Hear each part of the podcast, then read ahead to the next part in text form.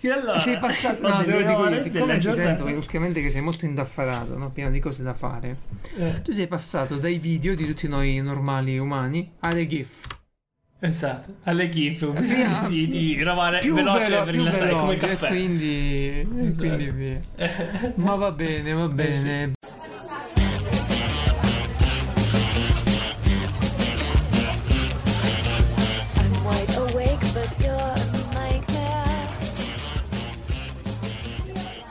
Benvenuti cari miei podcazzari alla puntata numero 147 di Piazza Omarella. Il podcast al fresco, eh, però lì Ma fresco cosa? Cosa ti, dici? porto, Cosa ti ci porto dicendo? io in un post. Ah, ok. Ah, Stai però attento, sapete voi che dici? le puntate di Piazza le sta facendo una IA ultimamente, no? Le raccoglie gli argomenti, Esatto. io poi magari li sviluppo un po', però gli argomenti li raccoglie un algoritmo non nostro. Eh, Bravo, delegare, Quello che- sì, quello che delegare. non ha capito però la IA è che noi abbiamo solo Che un'ora e mezza. Mi sta dando tanta di quella roba interessante, no? Eh, tutta insieme che io non riuscirei mai a trattare. Dovrei fare un, un piazza ogni due giorni, ogni tre giorni. Yamarella. Eh sì, IA Amarella. Ehm, quando faranno una sintesi vocale migliore di quella che c'è adesso, poi gli passerò direttamente gli articoli, copia e incolla e il podcast sarà completo. E poi, e poi Staia si è dimenticato che siamo in due. Perché io ho delle lamentele qua da dare. Innanzitutto una domanda. Anzi, vorrei ringraziare Geralt, questo ospite di. Piazza Umarella perpetuo Grazie. praticamente. Sei sempre qua, mi fa piacere. piace. E soprattutto, ah, ragazzi, sappiate che ha dovuto rinunciare a una grandissima conferenza. eh, molto corta sul testing e che cazzo era non lo so non ho capito Era sì, una, che cavolo stavi una guardando conferenza su, eh, su software per fare software. Test and learn. Esatto, che è importante, importantissimo. Eh, però voglio dire, ma 5 ore, che cazzo Ma sì. ce la fa? Purtroppo mo- molte- Ma tu fai altro mentre guardi questo tipo di conferenze? eh, io non guardo di solito Stare roba. No, ma tra attento. l'altro l'ho saltata poi.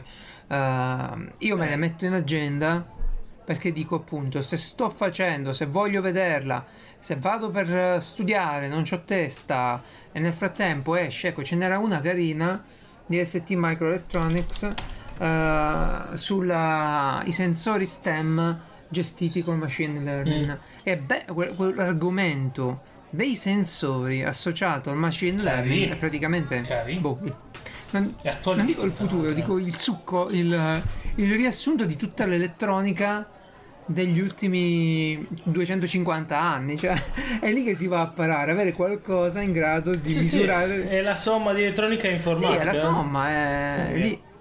Anche se devo dire che io la somma tra elettronica, informatica e meccanica, un giorno ne parlerò, la sto trovando sempre eh, soltanto nella robotica, tantissimo. Io, io ti dico, La somma- ti ricordo che se per so- caso, scusa, scusa, eh, che se per sembra. caso tu Ma hai dei no, scusa, contatti, devo, devo aggiungere Eh. un corollario. Se- La somma eh, dove si vede che 1 più 1 più 1 fa 10.000, ok? Non è una. Certo, perché non è, non è una semplice eh, somma. una, una fattorializzazione. è una, insomma la collaborazione Sì, finale sì. e ti ricordo che eh, questa somma incre- è più una somma ecco incredibile che tu appunto dici nella robotica se hai dei contatti che hanno già costruito degli esseri umani e devono testarli tu poi comunque che abbiano a che fare col sempre canale di pronto. Freeplane lì. con la- assolutamente sì comunque E allora vi- Oggi ragazzi le GIF non bastano. Come potete notare, Francesco è arrapato, quindi le GIF non bastano. Sì sì sì vedi. Eh, evidente- ma sto, sto crescendo adesso sono quasi nell'adolescenza Ok. Adesso- Tra poco eh, avrà Eh, bisogno sì. anche lui. Allora, Sì, sì, sì. Per fortuna, eh, vabbè, niente, sto facendo battute molto brutte. Lasciamo stare. Eh, no, mi devo lamentare Prego. di te. Innanzitutto, Non è in scaletta. eh, tu siediti perché è cazzo, lunga qua. c'è un sacco di cose. Innanzitutto- ci hai riempito la scaletta, vai. Lamento. Esatto. Innanzitutto di ascolto. Telegram. Perché io ho due telefoni. Uno per mio, eh, per tre di più, però diciamo che di solito ne ho due. Uno mio con la mia roba, col Telegram associato a quel eh, indirizzo, a quella SIM, ok? No? Perché tu lo associ a un numero di Sì. solito. E poi un altro con un'altra SIM con il suo Telegram associato alla sua. SIM. Ora, entrambi i telefoni hanno l'account mio di Gmail per comodità. E già questo fa male. Fa male però Funziona? eh, perché la mail... eh, Sì, sì, non è, ma è normale avere l'account Gmail su più account. eh. Io lo uso ad esempio per lavoro per condividere dei numeri per tutti. Così se ne aggiorno uno per tutti, se no se c'è un numero che so di un fornitore. Ah, c'è, Che certo. poi No, mi no, chiamano ma me. certo, certo, certo. Solo che eh, a me quello che dà fastidio è quando, per esempio, segni un'email da leggere e sul cellulare te la mette, poi vai su quell'altro e non è da leggere. Ok? Allora, sì, ovviamente io l'ho messo solo per il Play Store, non per Va altro bene, l'ho condiviso. eh. Il resto, infatti, sul telefono di lavoro l'ho disattivato. Però Telegram fa questa cosa qua, no? Che se un contatto di una delle due rubriche, cioè che sia quella, eh, la rubrica di lavoro o la mia? Sì. Si unisce a Ah. Telegram, me lo dice a entrambi gli account di Eh, ma, Telegram. ma sta cosa, caro Telegram, ma a noi che cazzo ce ne frega se quelle persone si uniscono a Telegram? Cioè, sul serio te lo sto chiedendo. Alla fine, se uno Allora- si unisce a Telegram, me lo dirà. Oh, ma ci stai su Telegram? Sì. Cioè, fallo vedere a loro che ci sono io, non mi rompere le palle a me. Allora, a, a me in realtà interessa perché mi faccio i cazzi degli altri, ma il punto è che se io vedo che, che, che so, che sto tizio di lavoro mi arriva il messaggio su Telegram personale, no? Che Eh. si è unito, ma allora lui vede me, il mio personale. Ah, tu hai, Cioè, tu che hai succede paura della tua, della tua figure. Ma no, della- mi chiedo che cazzo succede qua. ma non è tanto la pro pick, e mi chiedo, ma allora. Ma secondo cioè, me Telegram ha cosa so- vuol fa dire- tutta una rubrica dei tuoi contatti e ti avvisa da tutte e due le parti. E sì, lui vede la tua pro secondo me. Che. Ma, ma la pro pick, vabbè, alla fine non è così male, è fichissima. No, ma vabbè, Ehm. oggigiorno, oggigiorno sti cazzi, cioè se tu eh, Sì. contatto di lavoro usi Telegram per contattarmi o usi WhatsApp ti meriti le peggio cose, quindi eh, vieni e vedi e basta. Da, da noi ormai si usa No, solo non ci, Telegram e non ci formalizziamo troppo perché... oh, guarda, Continuo a dire che comunque sta cosa non non, va, bene, bene, però non, giochiamo, sto- sto non giochiamo a fare un paese serio queste cose, cioè le aziende... per favore, Sì, ma mi dà fastidio, cioè questa è la sua rubrica, questa è la mia, ma che cazzo vuole? ancora per avere la copia cartacea della fattura, ma, ma mandate lì a fanculo. Ma quello, quello sicuro, quello ma proprio un classico dei classici, ma stai scherzando? Che devi mandarlo al commercialista via, via con un con pacco corriere, di con, TNT. con portavalori. E vabbè, Ok. e che devi fare? E Prego. poi adesso bisogna lamentarsi con la tecnologia. Perché io Mm. Cosa te l'appoggio sempre? Are you sure about that? azienda che fa vari tipi di eh, strumenti di misura, io mi concentro sui strumenti di misura che, fanno che riguardano condizionamento e ventilazione, cioè i classici anemometri. Anemometri ci sono di più tipo, sono, gli anemometri sono dei misuratori di velocità dell'aria, si usano ad esempio per controllare se funziona, eh, appunto se un sistema di aerazione funziona. Quindi se tu ti aspetti, cioè ci sono una serie di, regolaz- di regolamenti che nessuno sa, anche per i locali residenziali, anche per gli uffici, che riguardano eh, i ricambi di chiama d'aria. termotecnica Spessissimo, questa. spessissimo eh, ovviamente c'è- eh, ci sono i ricambi d'aria naturali, classiche finestre, quindi non c'è bisogno di eseguire questo tipo di, di controlli. Però se sei in un ufficio che è completamente chiuso, teoricamente avresti bisogno di avere un tot di ricambi d'aria all'ora. Anco- ah, e questo è un ufficio normale, ok? Ufficio come fosse il classico computer, eccetera. Se sei in posti che riguardano, ad esempio, eh, che ne so, eh, sale diagnostiche, Ah, eccetera, allora cambiano ancora i regolamenti di avere un certo numero di ricambi aria all'ora, cioè vuol dire che la velocità dell'aria è tale che eh, il passaggio dell'aria avviene per tutta la, di tutta la stanza avviene, che so, 5 volte all'ora. Eh, questo si fa con dei calcoli semplicissimi aritmetici. Allora, c'è questo strumento che tu metti nelle- vicino alle ventole, ad esempio, Certo. nelle tubature, nelle tubazioni, ci sono vari, vari tipi diversi di misurazioni e ti calcoli se per caso eh, funziona o no la ventola che usi, il sistema che usi. Perché se devi avere 10 ricambi, ne hai uno, allora hai rotto qualcosa. Questo è il, il succo del- di cosa servono gli anemometri. Allora, Di un'applicazione è un'azienda che fa una, una. Cosa servono gli anemometri? In senso che No, perché anche se, se Eh beh, costruisci fine- un aereo, per esempio, un motore, Eh lo so, però sono il 90% sono gente che, controlla le ventilazioni. ci stanno. Perché, Stazioni meteo, perché sono una talmente, stazione meteo talmente tanti. Eh, eh, Ma sezioni meteo, io guarda, ho un amico che fa i controlli, il giro delle sezioni meteo, no? Vabbè, quelli- periodico, quelli- per i controlli, perché quelli- comunque... quelli professionali.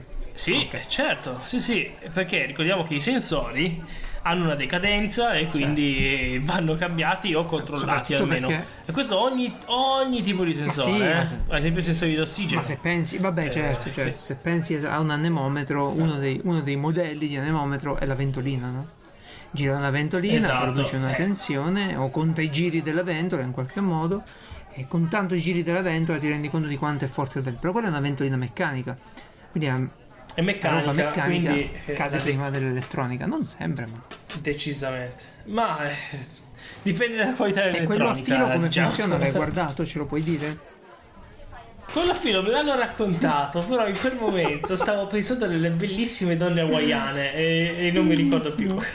Però, però no, parlavo con un elettronico che mi, mi stava raccontando che si era stufato perché ne avevamo preso uno e abbiamo collegato alla nostra scheda. È costato 200 euro. Ok. Eh, e, e può sembrare poco, no? Però rispetto a tanti altri sensori che avevamo che costavano 30, ci è sembrato un po' tanto. Ho detto, ma io a 200 ne prendo uno normale, a cui non devo fare nessuna elettronica. E quindi era lì che si stava. Mi parlava mentre io guardavo il cielo di come lui avrebbe fatto un, un anemometro a filo. Però eh, prima o poi mi farò dire Vabbè, esattamente come dovrebbe essere funziona. una Detto questo, ne parliamo sì. l'altro giorno. Sì, mm, ma non lo so. Sicuramente una resistenza in mezzo. Una forchettina che tiene un, un filo caldo e... Prego, prego. Esatto. E tra l'altro non- mi sembra che non abbiano bisogno neanche di tanta... mm, Perché spesso alcuni sensori hanno bisogno ogni tot tempo di essere ri- ricalibrati, però qui a filo Mm, non ne so così non mi tanto. pare. Vabbè, detto questo, eh, la- I have just one question for you. perché ce l'ho con la Are you ready? stavolta? Perché io ho un collaboratore che viene appunto a fare ricambi, certificazione di ricambi aria. Sì. Cioè, ci certifica che sì, eh, funziona Cioè. l'impianto. Incredibile, ma c'è qualcuno che deve, deve farlo. Ecco, ehm, non basta sentire che fa casino. Ecco, allora questa persona sta prendendo degli strumenti, eh, giustamente, il suo lavoro, e ha preso degli strumenti della... Are you ready for this Sunday night? Allora, uno che ha preso si sta divertendo a fare questi nuovi anemometri che tu colleghi, non hanno display, e tu colleghi al Eh, telefono, no? eh, Ma, eh, via Bluetooth. Che 2020. sulla carta sulla carta è anche carino perché puoi dirgli ok inizia a registrare i valori fammi le medie propria, le no? potenzialità certo ovvio le potenzialità sono incredibili no ti toglie un sacco di, di- di Eh, lavoro in teoria. Tu pensa potergli dire questa è la mia e, e questa è l'area del no il diametro del tubo. E misura la velocità ti dice ah ci sono x eh, la portata è questa no? Così non devi fare un cazzo a questo punto. Però detto quello prova sta applicazione. Gli registra tipo per un secondo i Oh, valori. vedi? Eh. e poi si blocca. Dice bello allora chiama la WWE una cosa e l'altra. Ah sì facciamo l'aggiornamento esce l'aggiornamento sistemano va bene. Adesso ne prende un altro. Un altro che allora avvia l'applicazione inserisci la data no? configurazione iniziale. Ok avanti. Bene. Inserisci la data. Come se cazzo succede qua? E poi inizia a registrare e visualizza valori sporchissimi e ho detto mamma mia che cagata io invece col mio io ho un mattone no Oh, praticamente quello che è enorme c'hai tu. con quello della display. stazione meteo Esatto. bello grosso che gira no? sì sì col display Ah, no a sempre me non gira sempre Ah, filo caldo caldo. sì sì sì displayone Ah, non, non, al tasto memory non ha mai funzionato va bene così l'importante è che vi faccia vedere i numeri ve li segno sono io d'accordo, guarda, spesso i dispositivi indipendenti con la loro interfaccia, il loro cazzo di filo, la loro ricarica, io li preferisco. Tutta sta roba che si collega ai cellulari eh, ha poi una Ma poi- decadenza velocissima. eh, le- le app- Eh, ma poi le app sono pericolosissime. Io lo sto vedendo adesso per, eh, per quello che sto facendo. Vabbè, lo dico, sto pian pianino facendo un piccolissimo Oh. videogioco, ma ne parlerò un Oh. giorno. Però ho, vedo, ho visto lì che, cioè, Eh, veramente se, se è quello che usi di base per fare, perché fine un videogioco è Sì, un'app, sì, no? sì, per sì. fare quest'app non segue il corso del- dello store, tu puoi dire addio a quello che hai fatto, eh? Perché basta un aggiornamento di sicurezza, basta un qualcosa che neanche sai di che cazzo Sì, parla. sì, sì, e trovi vale- che non, non ti vale parte ovviamente niente. pure nel mondo Apple dove eh, ovviamente Certo. Il mondo, il mondo Apple è, a volte è ancora più assurdo, ma si fanno una bella concorrenza. rispetto eh. al PC Guarda. è un mondo molto poco retrocompatibile quello dei telefoni. Cioè, È veramente spaventoso per un programmatore deve no, essere vabbè, proprio cioè, se tu non lo so, ma se tu vedi gli interventi che devi comunque fare sulle app cambiano eh, il, il come si chiama le proporzioni del display. Cambiano le interfacce, cambiano le sicurezze, cambia tutto. Tu sei lì che boh, fai quello. Mm, Ma guarda che ha- cioè, è roba mensile Sì, sì, almeno, eh. Cioè, non è che dici ah ogni anno devi. No, no, no, no, raga. È proprio qua si parla di stare lì dietro queste cose. di un sito e tu c'hai un internet. dispositivo. Molto peggio. Tu c'hai un dispositivo che magari oggi ti va. L'hai comprato, tu non lo sai che è sei mesi che la, ignorano l'applicazione, quelli della- dell'azienda. Mm. Te lo pigli, succede, succede con un tantissimi. Guarda, un classico caso di questo. Che sono cinesate e dice, eh, ma so- uno dice sono cinesate, eh, ma eh, guarda quello e riportalo in questo mondo.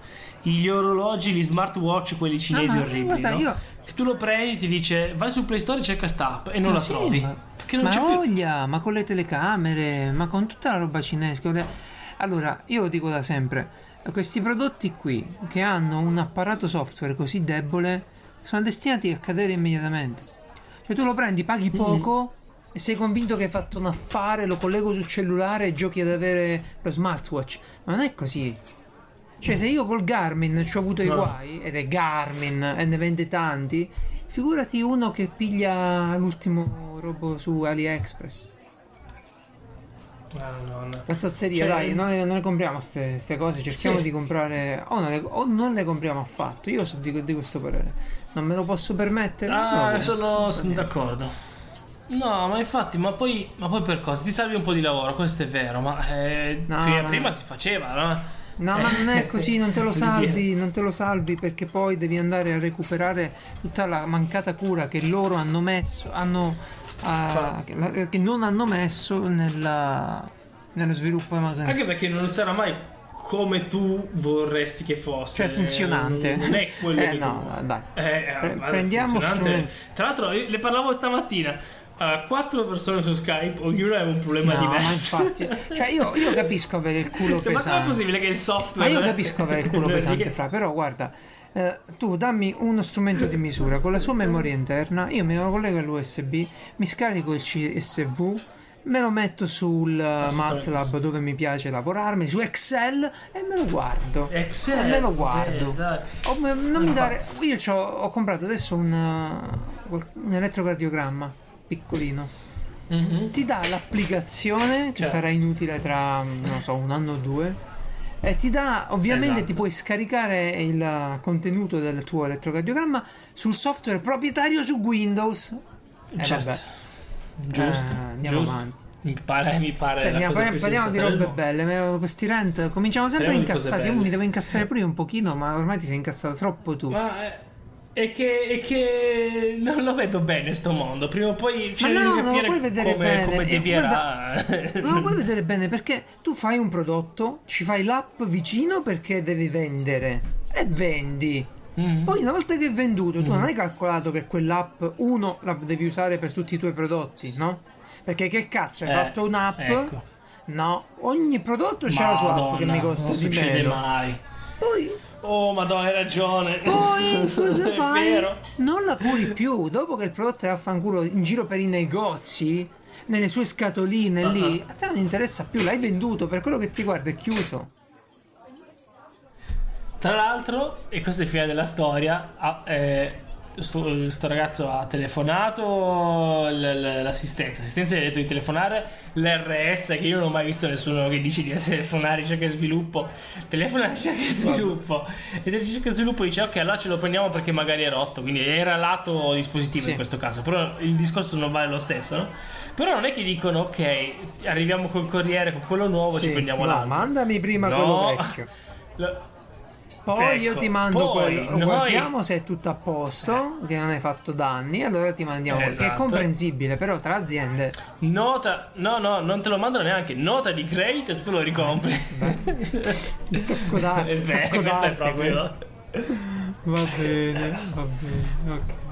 Ok. Che cazzo di podcast siamo Dai. diventati che ci lamentiamo dai fornitori adesso? Boh. Ma facciamo bene, guarda, tu dimmi che podcast lo fa. so, quelli che, Quelli che non vogliono eh. essere denunciati, forse o licenziati. Allora, vabbè, ora. John Cena defends his title in the WWE Super Slam. Oh, cazzo, è, è- è andata male. Prepara- Sicuramente vedono centinaia di milioni di John. Cena e vattelo a mettere in tutta la, la puntata. Probabilmente lo farò. Cosa che ti conviene. Magari risparmiano su tutto e poi non sugli avvocati, che cazzo ne sa. C'è uno che ascolta i podcast lì e... Ma ness- nessuno risparmia sugli avvocati, eh, sei furbo. Allora, rant, rant, rant. Vabbè, ah, faccio finta di fare scusa per l'ultima puntata. Qualcuno mi ha detto che era un po' moscetto, un po', un po' strano. È vero, ogni tanto arrivo cotto e poi si vede. No, vabbè, ma anche era colpa mia che sul finale era un po' mezzo Vabbè, addormentato. mm, quindi- non ti, no, non no, ti non spalleggiavo. tantissimo. Comunque era comunque per chiedervi scusa per far finta. Ah, no, volevo, Eh, avete solo da essere più attenti voi. volevo parlare ecco. della. E poi se vi annoiate venite in Infatti, puntata. venite a farvela voi, ma fatevela voi, no? C'era la pubblicità del, Esatto. eh, delle Dahmer con quelli Eh. di Jake, Jackal, Jackal, come si chiamano?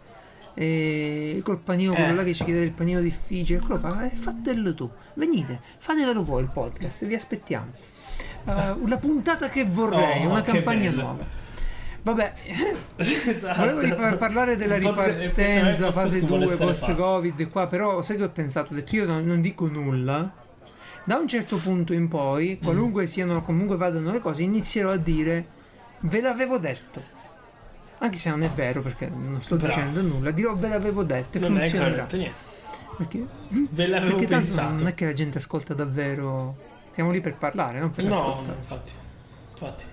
Noi l'abbiamo detto. Noi l'abbiamo succedeva. detto, quindi il fact checking nel nostro podcast ancora non lo possono fare. Non lo fa nessuno. In Brasile. Diciamo, eh, diciamo pure che ehm, mi devo lamentare di una cosa che però secondo me tutti ci dobbiamo lamentare di questa cosa, anche se non lo sapete, vi state lamentando di questa Mm. cosa con voi stessi. Allora Francesco, siamo nel 2020, Sì, sì. ok? Prendiamo, Certo. l'altra puntata l'abbiamo detto più di una volta, prendiamo informazioni da, da- da molti posti, però una delle fonti di informazioni più concrete che ancora ci sono sono i libri.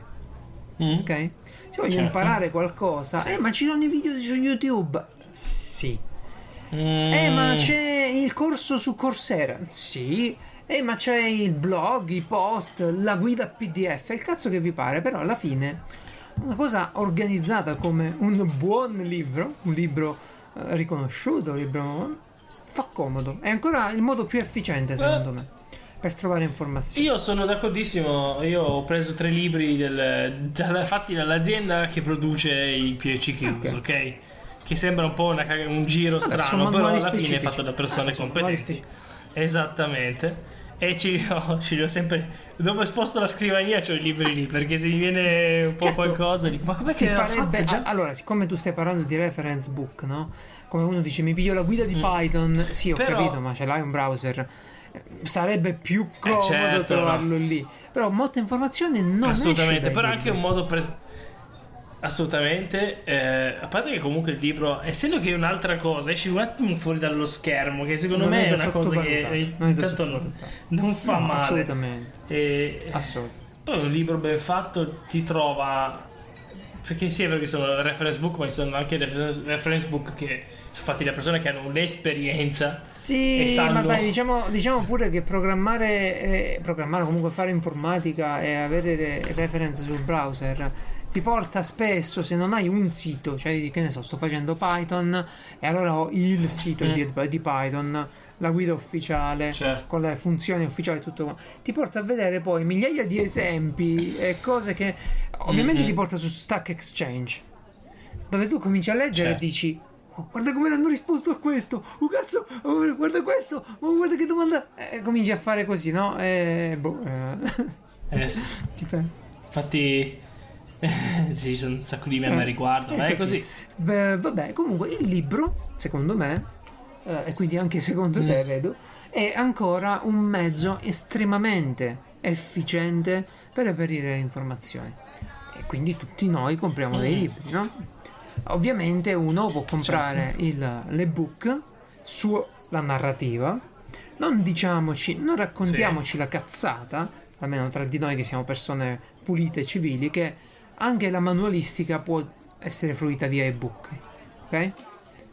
Perché Per ora no, diciamo No. dovrebbe esserci un cambio generazionale per- totale su un PDF ok, ma su un ebook reader no, assolutamente no.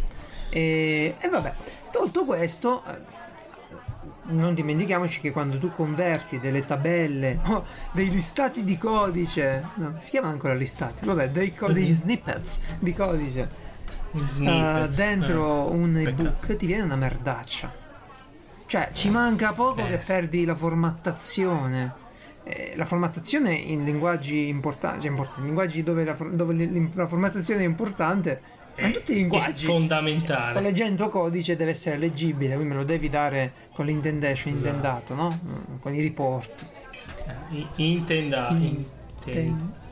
Indentato. Guarda che confuso pure me con le tue Eh, sì. Era un po' che non. No, no, ci sono sempre.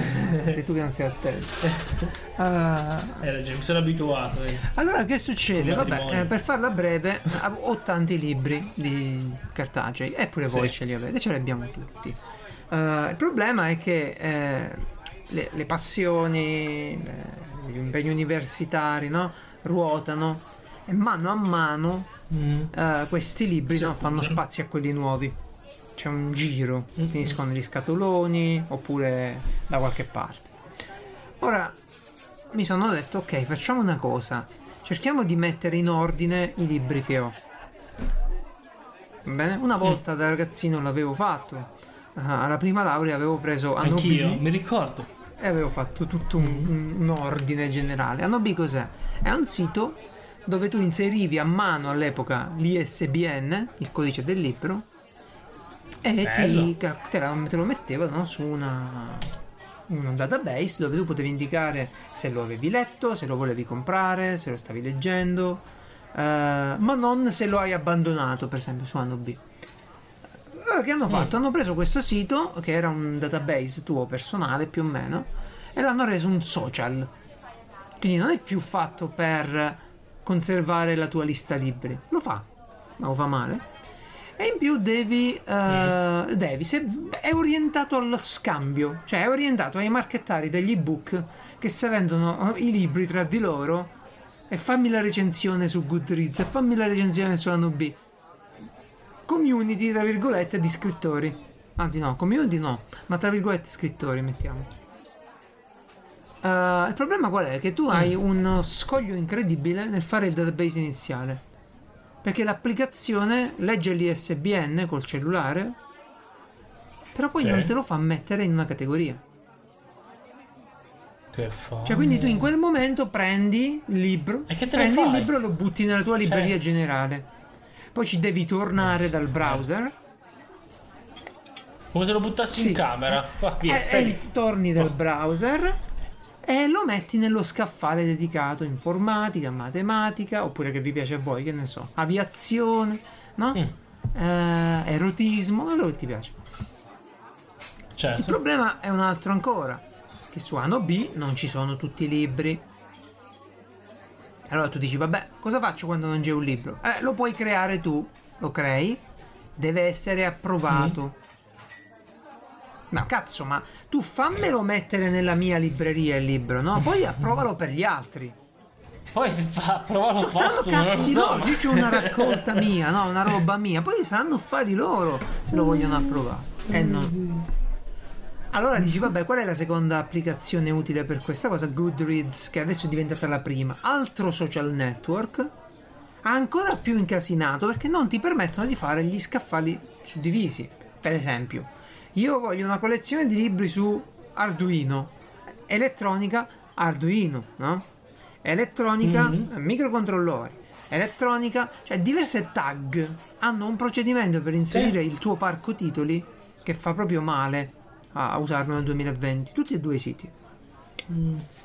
E allora dici va, prendiamo Google Books, che è un servizio che come lo cominci c'ha la tua libreria, no? Mi è sempre Sì, spaventato. sembra il che sta Books, chiudendo da un momento all'altro perché è una Sì, roba esatto. vecchia che non funziona. boh, dici, mm, Io lo, lo so che esiste solo perché sono scansioni ogni tanto a cazzo di libri che, che io cerco per scaricare buono perché ha legalmente. veramente tutti i libri. però il problema è che tu dici, "Mm, non ci investo qui, è, è scomodo. Va bene, Sì, non va infatti. bene. Poi c'è un altro problema, fra. Non so te, ma io quando Sì. leggo tante cose, no, spesso vedo un libro che mi interessa, però in quel momento sono tutto bello occupato e dico, "Ah, questo mi piacerebbe.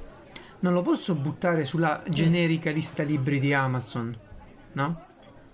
Dovrei Certo. averlo in una lista dedicata. Per esempio, ultimamente ho studiato un po', ho letto un po' di roba sull'Antartico e ho selezionato dei libri che mi interessano. E allora lì avevo preso a inviarmi gli estratti sui chi- sul Kindle. Oh, bello questo, invia estratto, poi vedo se mi piace. Invia estratto. Gratuito, no, estratto gratuito. Il problema è che lì poi non ti ricordi più che cazzo era quel libro. Cioè, mm, Che hai fatto? Eh. dopo un po' diventa boh. Da, da libri sul Vietnam a libri sull'evoluzione. Quindi, boh. È una poesia. Vabbè, come ho risolto io? Io ho risolto così. Tutti i libri che ho a casa non me ne frega più nulla. Stanno a casa. Se Eh, li lasci vedo, li leggo. Bravo. Se non li trovo, li ricompro. Pace, stop. Va bene così. Bello. tutti i libri che voglio ancora comprare ho creato delle liste tematiche su Amazon. Lista libri, trattino informatica, libri, trattino eh, storia, libri, trattino scienze. No, quando ti interessa un libro, una lista specifica di quegli argomenti. Mm. Ed è comodissimo. Improvvisamente mi sento più leggero. Tu come fai di solito? Qual è il tuo workflow? Hai un inventario dei libri Ma che hai a casa? No, io da quando l'armadio è più grosso, niente, ho messo tutto lì. non, non li vedi, E, giusto? e poi ogni ta- è bellissimo perché ogni tanto. Perché tu, tu c'è sta cosa dell'ordine, ma ti dimentichi il sapore della riscoperta. Io ogni, tanto mi sveglio e dico. Ma dov'è che. Io mi sembra di avere quella cosa lì. no? L'altro giorno ho trovato un manuale. No, cos'è? Ad esempio, un- vabbè, non è proprio un libro, però un gioco di ruolo che avevo comprato un sacco di anni fa. Che non mi ricordavo, non ho mai giocato ovviamente. Però stava da qualche parte dietro a un sacco di topolini. Eh, ma- Eh, perché sbagliato. Senti, sta cosa, sta cosa, sta cosa Ammettilo. eh, a me è iniziata perché due settimane fa, tipo una settimana, io Eh. avevo in mente una cosa specifica, letti uno specifico libro e cazzo ci puoi scommettere che io quel libro l'ho comprato. Ma lo comprai prima dell'avvento di Amazon e quindi non so più dove cazzo sta sto libro. Cioè non sono sicuro più di averlo comprato, va bene? Non lo Certo. trovo più ovviamente nella libreria, reparto matematica non c'è e vabbè l'ho ricomprato, pace, finché si può. Non, non lo so, eh, non lo trovo più, che cazzo devo fare? Non, non- non so che fare. Ma sì, ma beh, dipende sempre da quanti, quanti libri hai, che tipo di libreria, No, si- ehm, di libreria si il problema parla. è che la libreria attuale universitaria, cioè con i miei libri universitari, la tengo in un posto, in soggiorno diciamo. Dove ho Sì. sbolognato un sacco di libri su vampiri di, di sceriffo. Li ho presi, li Mm. abbiamo messi tutti in uno scatolone e mi sono liberato un bel ripiano solo per i libri. Adesso è tutta più o meno matematica, algebra lineare, questa roba qua. E poi quando finirò questi Sì. esami, questa Oh. parte, forse li sposterò e diventeranno probabilmente fisica, e elettronica, elettromagnetismo, che ne so, le cose che mi toccano. Ah, allora, vabbè, comunque Bene. la Quindi, constatazione... Beh, dai, ogni tanto è anche giusto lasciare, lasciare andare le cose. Eh, lo so, però eh, quanto è comodo. Cioè, io poi cercavo Eh, una cosa comoda. No, sono su Amazon, su una pagina, un plugin che tu ti mandi il libro nella lista desideri, no? Del. Perché a Mm. me è, è comodo Amazon perché tu lì lo compri, o io lo compro lì, non vado sugli altri siti, o in versione ebook o in versione normale. Cioè su IBS ho dovuto comprare un libro perché non c'era su Amazon. hm? Libro in- inglese, eh, no, americano in inglese, e su Amazon non c'era. Mm, Oddio, il libro si chiama. Vabbè, è dello stesso autore di Math with Bad Draw- Drawings. Math with Bad Drawings, l'autore. Ah, dove cazzo è? Ben Orlin e ha fatto un libro bellissimo che è Change is the only constant. Sembra un libro simpatico eh, su, su argomenti così. Vabbè, questo libro non c'è Sì. su Amazon, ho dovuto prendere su IBS dove Come per risparmiare sulle spese di spedizione ho comprato anche un altro libro. Eh, ridicolo pure lì, eh, però vabbè. Non c'è un tasto che tu puoi conservare in maniera intelligente quel suggerimento di acquisto. OneNote te lo fa fare, ti fa prendere il prodotto Amazon e mettere di là. Vabbè, dai, tagliando corto, non c'è nel 2020 un modo per gestire in modo intelligente. Io non ho trovato un sistema. Mi era venuto in mente di farmelo. Ho detto, ma metto con MySQL, PHP, metto lì, poi ho detto, no, dai, non dico sul serio. Andiamo avanti. Tu ti ricordi per caso di aver. eh, perché Ora mi tocca parlare un attimo di matematica, ma è una storia fighissima questa. Sì, Uh, dai. Fermat, Fermat. il, il teorema, conosci un po' la storia? No, Perché se- zero. È uno che correva un sacco, Fermat poi qua, tu per favore. Eh, sì. Fermat. Ah, è a Napoli. Faccia vedere la... Faccia... eh, Così dice... Vedremo vedere Vabbè, la vostra... tutto si, si a colloca tutto più o meno nella seconda metà del 1600 e Mm. sto tizio eh, che ovviamente si chiama Pierre de Fermat ed è francese, non c'erano dubbi, eh, era- era un giudice, un magistrato, quello che era, molto appassionato di matematica. Quindi questo chiudeva, ordinava varie sentenze, faceva il suo lavoro, poi tornava a casa, no? Mhm. E praticamente eh, si metteva a leggere e a studiare matematica eh, per passione. Mm? Era, era un nerd, Ok, uffici- sì. era un nerd serio, vabbè, uno che torna a casa, si mette a studiare Sì. matematica, è, un nerd. E questo aveva il vizio di leggere anche i grandi classici, cioè il vizio, prima lo facevano di più veramente, leggere i grandi classici della matematica, quindi aveva sto libro che era Aritmetica di Diofanto di Alessandria, un libro tipo del 300 d.C. E i libri una volta erano scritti tutti al centro, e non lo so perché, ma forse per non farli sporcare, ai lati c'erano dei margini enormi. Quindi Mm. questo aveva il vizio di scrivere delle note giusto vicino ai margini. E allora, mentre leggeva le- le varie- i vari volumi, ovviamente erano 13 volumi, questa aritmetica di Diofanto, di cui ce ne sono arrivati solo 6 o 7, non so. Allora leggeva e lui scriveva, no? E scriveva e tipo, ah ecco, questo lo dimostro così, no? Eh, questo mi fa pensare a questo. Però aveva pure un altro vizio, siccome i margini per quanto grandi, no, la matematica prende spazio, eh, scriveva cose Certo. tipo, vabbè, eh, questo l'ho dimostrato, però mo non è cosa, devo andare a uscire il cane, no? Eh, poi, poi se ne parla. Ah, ecco, questo è un modo per concludere il teorema, però devo andarmi a lavare i capelli. E, e vabbè, tra tutte le sue cose che ha scritto, a un certo punto si è imbattuto eh, in una cosa che possiamo chiamare una terna pitagorica. Allora, se io ti dico eh, trova una soluzione, non facciamo un podcast matematico perché sa- abbiamo visto che parlare di matematica nei podcast Di matematica in è podcast difficile. è controproducente, ti tiene No, eh, lontana. per dirti, io dico A più B uguale C, no? Tantissimi numeri soddisfano questa cosa. 1 più 1 uguale 2, 3 più 3 uguale 6, no? Eh, 3 più 2 uguale 5, qua un un sacco di numeri. Se però ti dico A al quadrato più B al quadrato uguale C al quadrato, cioè il teorema di Pitagora, sono un po' di meno i numeri, sono sempre infiniti i numeri. Ma è un po' più difficile Sì, trovarli, no? Perché devi metterti lì effettivamente, però sono infinite soluzioni.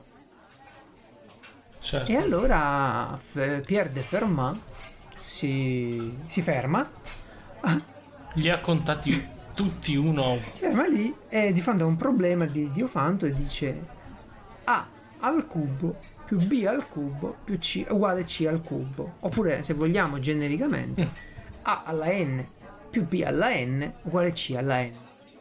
C alla N. Comincia a provare, dice cazzo, mm, ci sta non si trova, non si trovano. Non ce ne sono! A alla N più B alla N, non ne trovo, quale C alla N? Che cazzo ci metto, no?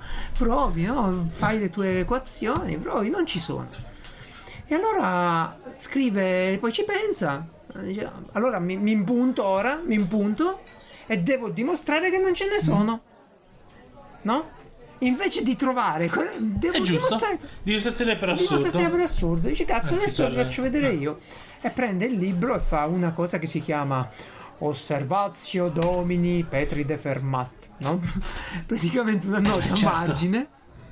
Certo che non vale il latino, puoi scrivere che cazzo vuoi, sembra subito. Fa una nota a margine in cui dice Ah Portazio canum Dice, pisciare. ecco com'è. Eh. Vabbè, peccato che non c'ho spazio per scriverlo ora, non è cosa. Non ho spazio, però. Dopo un po', No, giuro che ho capito. dopo eh, un però... po' di tempo, Pierre de Fermat muore. No. Allora i figli trovano sto libro, questa edizione di Diofanto di Alessandria. Mi pare che proprio il figlio pubblica un'edizione del libro con le note del padre di Fermat.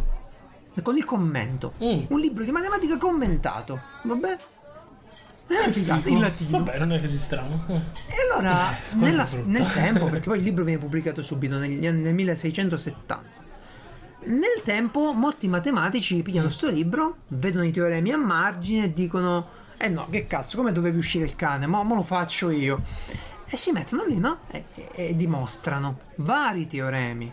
Tant'è che poi nella, nella matematica troviamo diversi teoremi di Eulero Fermat, di eh, chi era Bernoulli Fermat, o, mm, non mi ricordo chi altro Fermat, gente famosa insieme a lui perché hanno usato cose che diceva lui.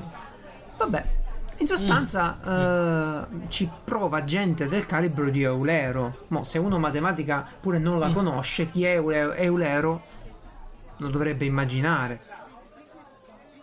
Cioè, Certo, poco- nome è un così. è tipo uno che è andato a 13 anni in- all'università. 13 anni. È tipo uno che come amico di famiglia aveva Bernoulli. Che uno dice, boh, E, e- e soprattutto. e soprattutto. capito? Sì? Cioè tipo pa- sì. tuo padre vuole che studi il greco e l'ebraico, ma Bernoulli, che è un amico di famiglia, ti dice no, ma sto ragazzo è meglio a fare matematica, mandalo a fare matematica. Non male che vada a fare l'ingegnere Allora costruisce che i ponti, è dai. Eulero è- ed esce Eulero. Ecco, Eulero si mette, prova a, a risolvere l'ultimo teorema di Fermat, perché poi durante il tempo Mhm. no, tutti i teoremi del, del libro di Fermat, tutte le note a margine sono state risolte. Tranne questa, fra. Tranne la terna pitagorica. Wow. L'ultimo teorema di Fermat. Cioè A alla n più B alla n uguale C alla n. Non ha soluzioni. Eh, e lui l'aveva dimostrato semplicemente dicendo sì sì è vero, non ha soluzioni, però non posso scrivere, non c'ho spazio. Poi, poi ci pensi. Quindi capisci la rosicata di un matematico che prende questo libro e trova una dimostrazione del genere. Cioè, o è un cazzaro Pierre de Fermat, però uno che ti, ti azzecca tutto. Beh, però, però, sai cos'è? Questo è. È la ciliegina prima di morire. Cioè, che dice: Sì, sì, adesso dico che. non, non- può non essere una è- trollata, può, può darsi che, non- sia una trollata. Ci sta. Ci sta Ci sta pure eh, che magari si è sbagliato. Perché, oh, è Ah, convinto beh. di avere una soluzione non ce l'aveva.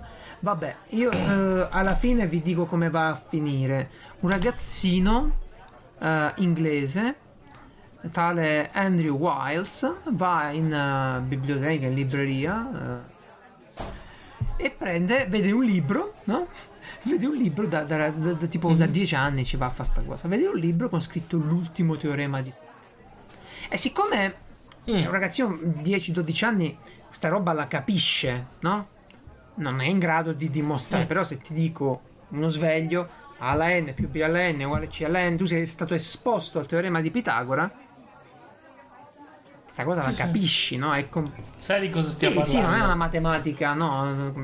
Allora vede questa storia, l'ultimo teorema di Fermat e dice "Eh no, ah, raga, ci penso io.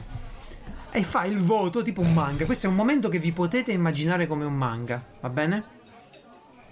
Io prende il libro, lo solleva in aria e dice mi dedicherò a questo.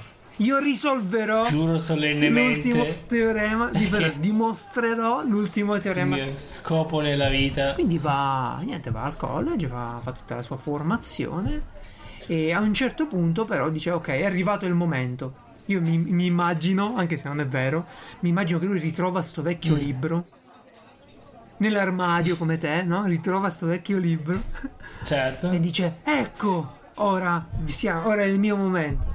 E si chiude sette anni tipo Oddio. in casa. Beh, allora, e fammi pensare che evidentemente vieni da una famiglia che può permettersi una roba del genere, perché... Non lo so, eh, non lo so. Perché alla fine era un ricercatore, Eh, quindi ricercava. Eh, poi, Ah, no, non lo so, questo devo, devo vedere. Ci sono dei libri però che parlano di tutta questa storia. Ne ho ordinato uno. Eh, prima o poi lo leggerò e vi racconterò. Uno famoso è di Bene. Sight, si chiama? Vabbè, eh, l'ho lasciato nei, nei link. Ehm, quindi quest'uomo si è rinchiuso dieci anni in casa. si, si chiude. In casa sua c'è una puzza orrenda, Se- la barba lunga, anni a un certo i punto capelli emerge sfatti. ci doveva essere un congresso Eh. mondiale dei matematici tra l'altro c'entrano pure i giapponesi che grazie a una congettura sistemata da un altro inglese vabbè non ha fatto proprio tutto da solo però lui esce È sempre tutto Ah, sì, collegato, è sempre, certo. è sempre più collegato eh, non era l'unico Eh, lui esce e c'era una conferenza di matematici e dice aveva un'ora poteva chiedere un'ora parla con altri due colleghi e dice ragazzi ma mica vi dispiace io devo, devo dimostrare una cosa veramente importante mica vi dispiace se prendo anche le vostre due ore In vostre e ore. questi a un certo punto dicono ma sai che ti dico va bene cioè, tanto fatela tu il powerpoint Vediamo cosa e fai. nel, nel 93 Esatto, quindi dal voglia. 670 al 670 Eh, sì. al 93 fa questa conferenza dove la prima lezione oh ma questo che vuole? No non dice cosa vuole fare.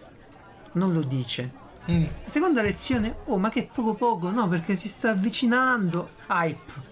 E l'hype nella matematica significa che arrivava gente cioè i professori dell'università no? Eh, i ricercatori chiunque poteva accorreva perché si sentiva nell'aria che, che stava uscendo qualcosa di grosso e dopo le tre Mm. lezioni eh, dimostra mm, finalmente che il, e dimostra l'ultimo teorema di Fermat. Quindi Fermat ci aveva ragione.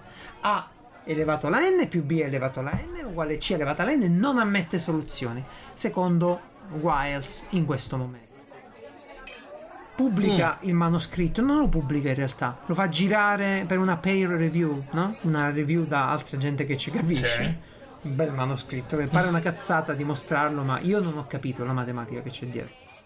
Ah, non, non- non la capisco ancora. Ma non per forza pagare una, una cazzata No, di infatti sembra una cazzata, Questo però essendo... è tutto da Ah, vedere. la vedi ingenua, no? Quella... È un po' come, come la Eh, successione io ho sempre paura quando- di- della costante eh, di Euler, no? Perché se, se uno ha studiato un po' di dimostrazioni, cioè, non sono difficili spesso, no? Però più è il concetto è semplice, a volte più il concetto sembra. Sì, no? sì, sì, sì. Ah, Ok, più, sì, è matematica è così, è più Eh, vai però, alla base, eh, più ti infogni. Il, il- il problema... sono delle cose che devi dimostrare per Ah, dimostrare il eh, resto della eh, cioè, matematica. ci sarà un motivo se siamo Eh, stati quindi- tipo 3000 anni senza lo zero, no?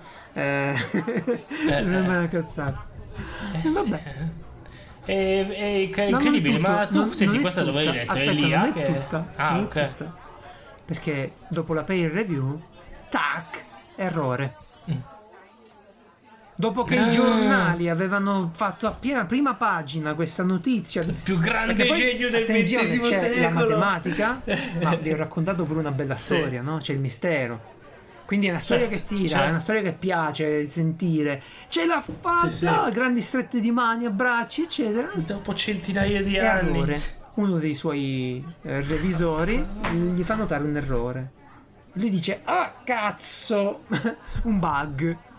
Eh, Ok, ora lo sistemo. Sparisce per altri due anni. Oddio. E poi torna però lo sistema e quindi lo dimostra. E quindi è vero che una terna pitagorica non ammette soluzioni per tutti gli n maggiori di 2. Quindi finché Bello. faccio un quadrato più un Bello. quadrato uguale un altro quadrato, le trovo. Ma se faccio un cubo più un cubo, Mm. non trovo un cazzo di cubo che mi dà la soluzione. Per nessuno. Però, E quindi questa storia è, è stata se- stupenda, e secondo me è stupenda perché ra- racconta appunto una storia, eh, la matematica è fatta di storie, di scoperte, di persone. bello. Ma, ma io mi chiedo, no? Ma perché noi questo qua, di questo qua non sappiamo un cazzo? Eh, perché siamo ignoranti, perché, in Perché- realtà la comunità matematica o chiunque studia dovrebbe saperle ste robe qui. Cioè, ricordiamo come si chiama, perché l'abbiamo detto una volta sola, Anche ma mi lui, dispiace Andrew, Andrew che... Wiles. Anzi, su Eh. YouTube di Andrew Wiles Andrew trovate Wiles. proprio le sue lezioni. Perché poi, essendo non una- un'epoca così remota, qualcuno una telecamera l'ha portata.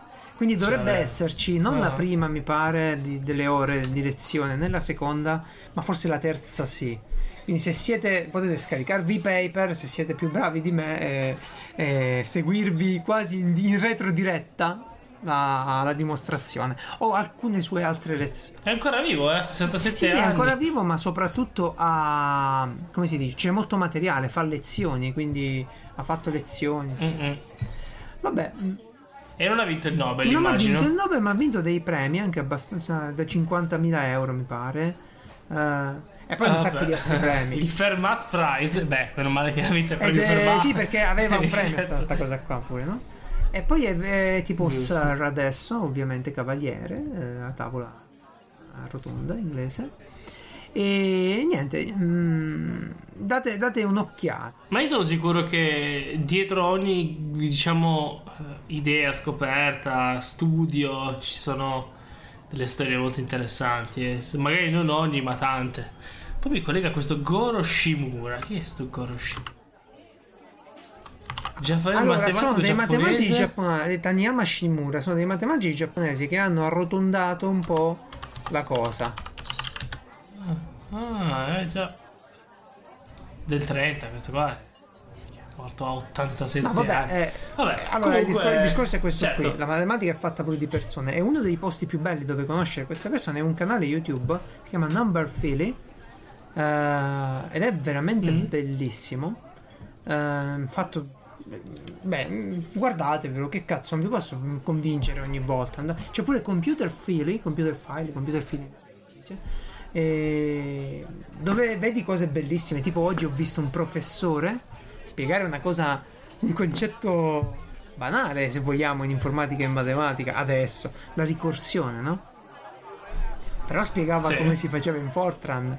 E quando l'hanno inserita nel manuale, la gente, cazzo sì, posso fare le chiamate ricorsive. Cioè, e, e questo signore è, è un professore di un'università inglese, è ormai vecchio. Tu lo vedi, dici cazzo, questo ha programmato. Ed è il segno di un'epoca. Mm? Eh sì. Va bene, poi vabbè. Uh, comunque il libro era di Simon Beh, Sa- Sain, esatto. Singh, oggi non ci piglio quei nomi, si chiama L'ultimo teorema di Fermat, in Italia è editato da Fabri Editore, ma l'edizione cartonata inglese mi pare che sia più bella, non mi ricordo quale ho scelto, ma forse lo prendo addirittura su Kindle. Non- devo vedere le liste. E vabbè, vi consiglio pure un'altra cosina bella, una tazza, io ho comprato una tazza, poi potete prendere eh, quello che vi pare. Map of, vediamo se lo trovo. Ah sì, re- su Redbubble c'è un tizio che ha un canale YouTube sempre e ha fatto una cosa chiamata The Map of, The Map of Mathematics. Ah, cercatevelo, eh, non- poi ti do il link, non c'è soltanto la tazza, c'è anche qualunque cosa perché il tizio ha fatto la grafica. E cioè, vabbè, immagina una tazza, ecco ti ho mandato il link così il profilo paga. Ah, puoi mandarmi direttamente il link della scaletta, visto che ormai non me la Ah, mandi non ho più. mandato il link del... Ok, ora te lo mando. Un po' di puntate che... Una volta me la mandavi subito, adesso niente. Wow, bello. Questa è la mappa di tutta la matematica. Eh, di tutta, vabbè. La mappa della matematica. Sì, vabbè. E lui ha fatto la mappa della Carino. chimica, la mappa dell'informatica, la mappa Eh, e di tutte queste grafiche ha fatto dei video bellissimi. E se vi piacciono, vabbè, vi prendete una tazza, un cuscino, una maglia, quello che vi un poster. Io ho preso la tazza perché poi è la cosa che uso di più e non la butto da una parte. Poi a colazione cosa fai? Interroghi lo sceriffo? Ma dimmi un po'. No, oggi, oggi, oggi stavo, oggi stavo cercando di, Eh. di spiegare allo sceriffo. Mi ha mandato un po' a fanculo. Una cosa divertente che Sì. Eh, vabbè, è una cosa che poi uno eh, la, la sanno tutti.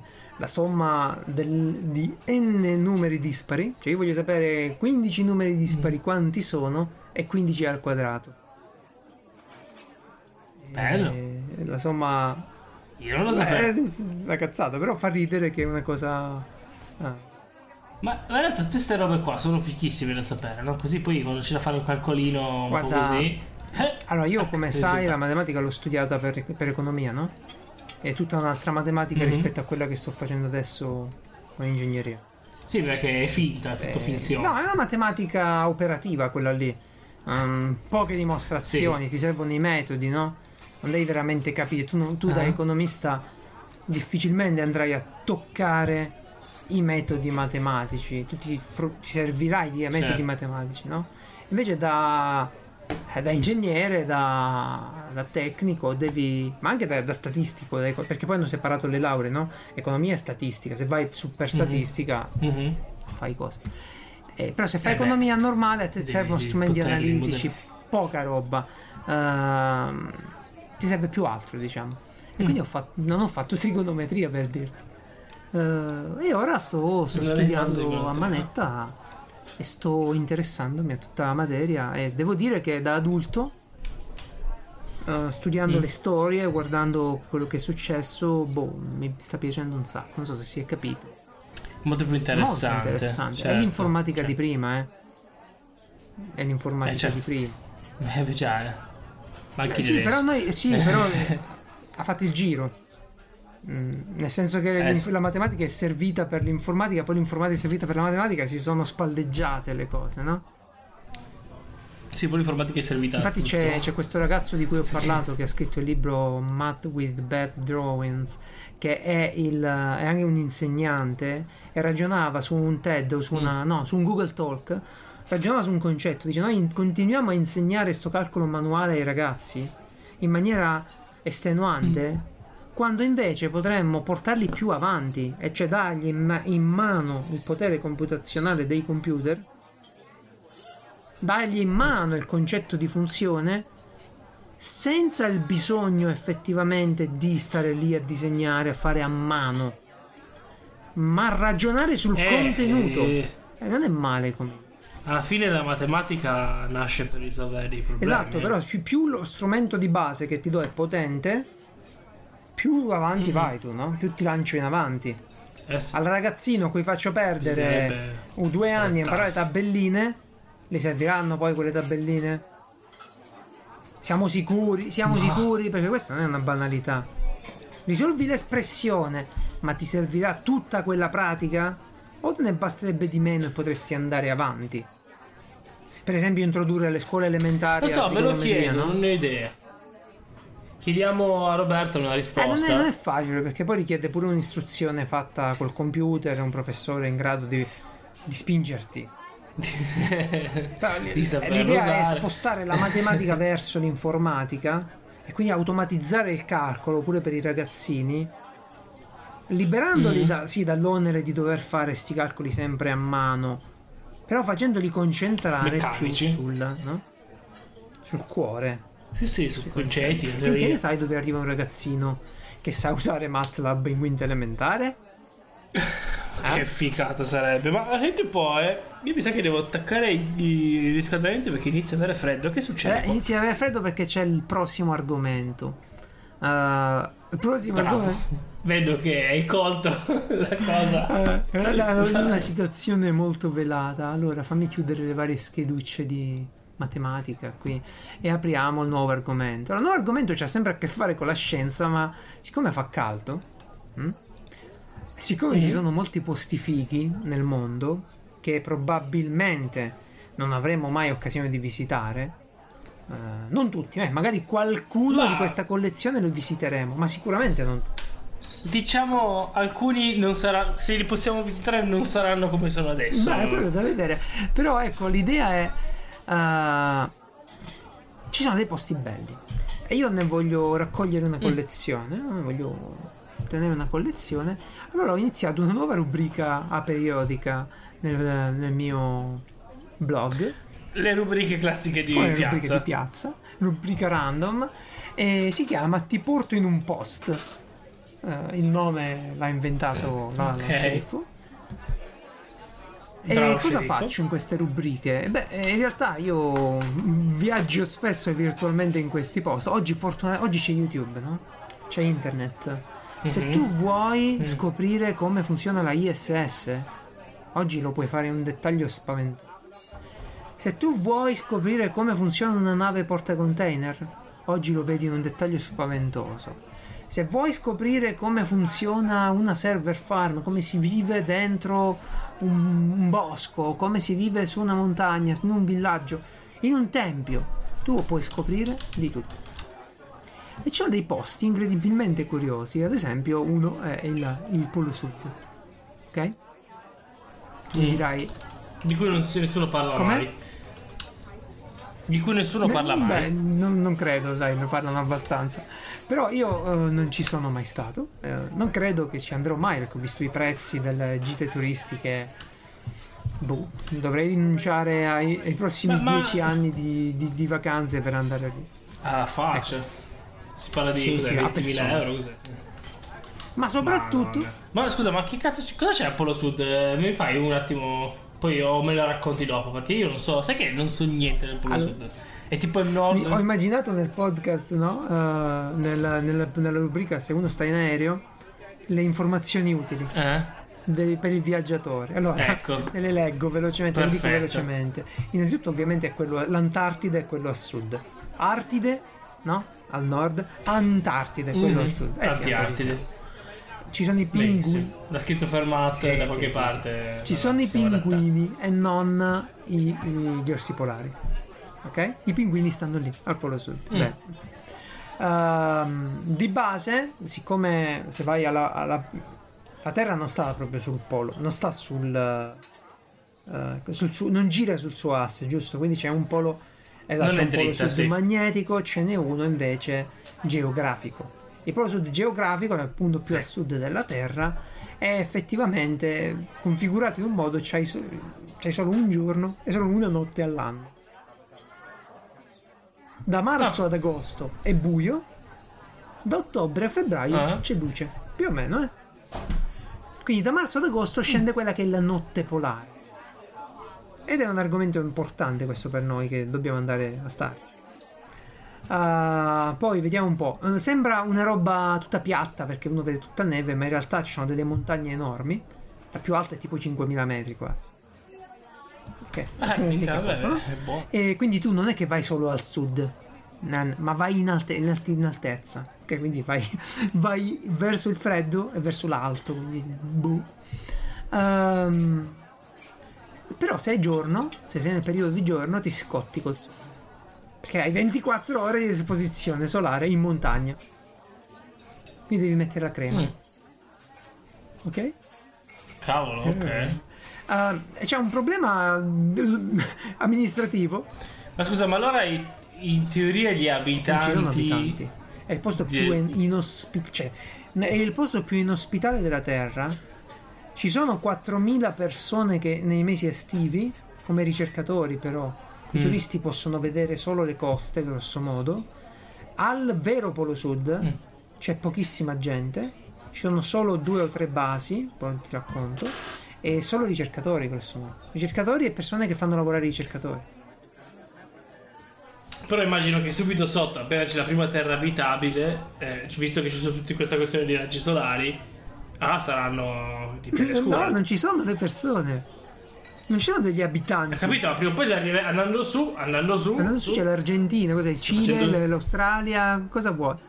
Ah, ah, vedi? Ah, eh, sì, Eh, così. sì, sì, la Terra. Niente. Mica, ma fino laggiù devi andare. proprio Polo Sud. tutto vuoto, eh. Ma il- Cioè, il- Io ho geografia Allora, proprio. eh, il polo sud proprio è effettivamente vuoto, Polo cioè ci sono delle sud. persone, ma sono ricercatori che abbiamo messo Ah. noi lì. Non c'erano gli indigeni del polo sud. Diciamo avversari politici che sono stati messi Eh, esatto, perché poi c'era un problema. di chi è sto polo sud? Boh. Ognuno ne Eh, voleva una fetta. Classico. E allora si sono fermati tutti e hanno detto: Vai, facciamo una cosa. Per il momento non è di nessuno. Ed è un, Facciamo tipo sì, l'ISS. è un territorio non rivendicato. Sì, c'è il trattato antartico che dice che il territorio non rivendicato, non si possono fare attività militari, qualunque cosa ci metti poi te la devi riprendere, non ci puoi lasciare mai. Ah, un'altra cosa curiosa è che in realtà non nevica tanto. Uno dice cazzo, ma c'è un sacco Ah, di neve. No, in realtà non freddo. nevica tanto, però quando nevica, quella neve rimarrà per sempre lì. Quindi non si Bello. scioglie più. Io ho, ho appena visto che Google Maps, Google Earth, sul polo sud fa bordello. cioè, non- lo userà come asse, non lo so, però non mi fa. Non me lo fa navigare. Ma lo dico da Beh, lontano. eh. terra piatta, È tutto bloccato. lo vedi. Sì. Lo vedo subito. Ehm, poi Comunque. vediamo un po'. No, perché a me piace queste cose che tu mi dai le novità e io faccio l'idiota. Guarda, No, Funziona ma, Google. ma guarda che funziona tante cose le ho dovute scoprire anche io, cioè le ho scoperte anche io. Non è che sta roba la sapevo Ah. E ho fatto il riassunto. Perché sembra sempre che io so tutta sta roba in, in- mi piace, no? Che sembra sempre che io so tutta Sì. sta roba. Sei nato che Oppure sapevi. che, che tipo so tutto di fermata o di tutto di. No, no, raga, eh, cioè io l'ho letta e ve la riporto. L'ho letta ho Comunque io ho visto foto più dettagliate della luna che o è veramente un pezzo, un pezzo bianco, bianco. o qualcosa Pensa di che un quadro tecnicamente è un deserto. Ma qualche montagna? È un qualcosa? deserto, Ah, tecnicamente. wow. E eh, ci sono molte basi scientifiche, ce ne sono tantissime. eh. Solo noi italiani ne abbiamo Mm. due attive o tre. Ok, una è con i francesi, la base Bello. Concordia, e l'altra non me le ricordo, non so neanche se. Ehm, sì, mi pare che c'è. Enigma Lake, vabbè. Ehm, ho guardato quella americana. Perché quella americana? Beh, Perché, perché hai visto Boris e non volevi non essere volevo troppo essere italiano. troppo italiano, ma soprattutto mi sono domandato: ma chi c'è andato? Ok, va bene, il Polo Sud è una regione enorme, Eh, l'Antartide è una regione sì. enorme. Però proprio sul Polo Sud Ah. chi c'è andato? Com'è andata la cosa? Ebbene, La noi bandiera italiani chi l'ha non siamo messa? tanto lontani insieme ai francesi, ci abbiamo la Concordia, però la classifica è questa. Ah. Americani, con la base di cui vi parlerò, Amundsen Sì. Scott. I cinesi, Mm. Con, la ca- con la base Kunlun Lun, e, e i russi, Vostok. Mi piace che questa classifica parla fondamentalmente di tutto. Parla del mondo, della situazione geopolitica, parla di Eh. tutto. Eh sì, sì, sì. sì. Infatti. una cosa curiosa è come l'hanno costruita la base, te la faccio breve, perché è bellissimo e non voglio farlo di fretta in modo che poi non, non si capisce. Come si chiama? Ha un nome la è base... Am- Amundsen Scott. Ha due nomi. E la storia del nome è già spettacolare. Perché hai due esploratori che nello stesso periodo, nel 1911, decidono di Mm. esplorare il Polo Sud, di raggiungere il Polo per la prima volta. Quindi abbiamo la storia umana e poi nel 1911 la decisione di andare effettivamente proprio al Polo Sud. Ed è una storia bellissima. C'è il trolling, c'è i, i colpi bassi, c'è di tutto in questa storia. C'è, l- c'è l'uomo. Roba è, da è una film. storia da film ed esiste un film purtroppo in norvegese che, che ne parla. Vabbè, ve la faccio breve. Amundsen, che è un eh, norvegese, fa una spedizione, si porta i cani e va. Arriva, Mhm. pianta la sua tenda e inizia a ritornare. Ve, ve l'ho fatta proprio breve. Nel frattempo, anche Scott, che Mm. invece è un inglese, fa la sua spedizione. Non si porta i cani, si porta tipo i poni. Ora, Amundsen aveva deciso che i cani, mano a mano che gli servivano, li ammazzava e li dava da mangiare sia ai cani che ai suoi colleghi. Erano sia cibo. Wow, e vabbè, ok. siamo nel 1911. eh, Non facciamo Sì, sì, sì. No, ma non è... 110 anni fa, non possiamo trasporre nei nostri valori. Uh, Scott uh, invece gli muoiono tipo non, non li porta proprio i pony mi pare che va a piedi a un certo punto niente slitte sì, Cazzo, vanno no. a piedi Uh. Scott passa, passa a brutti guai perché aveva un equipaggiamento la sua spedizione un equipaggiamento sbagliato e, e raggiunge il polo sud dopo che c'era stato Amundsen trova la tenda di Amundsen Aia.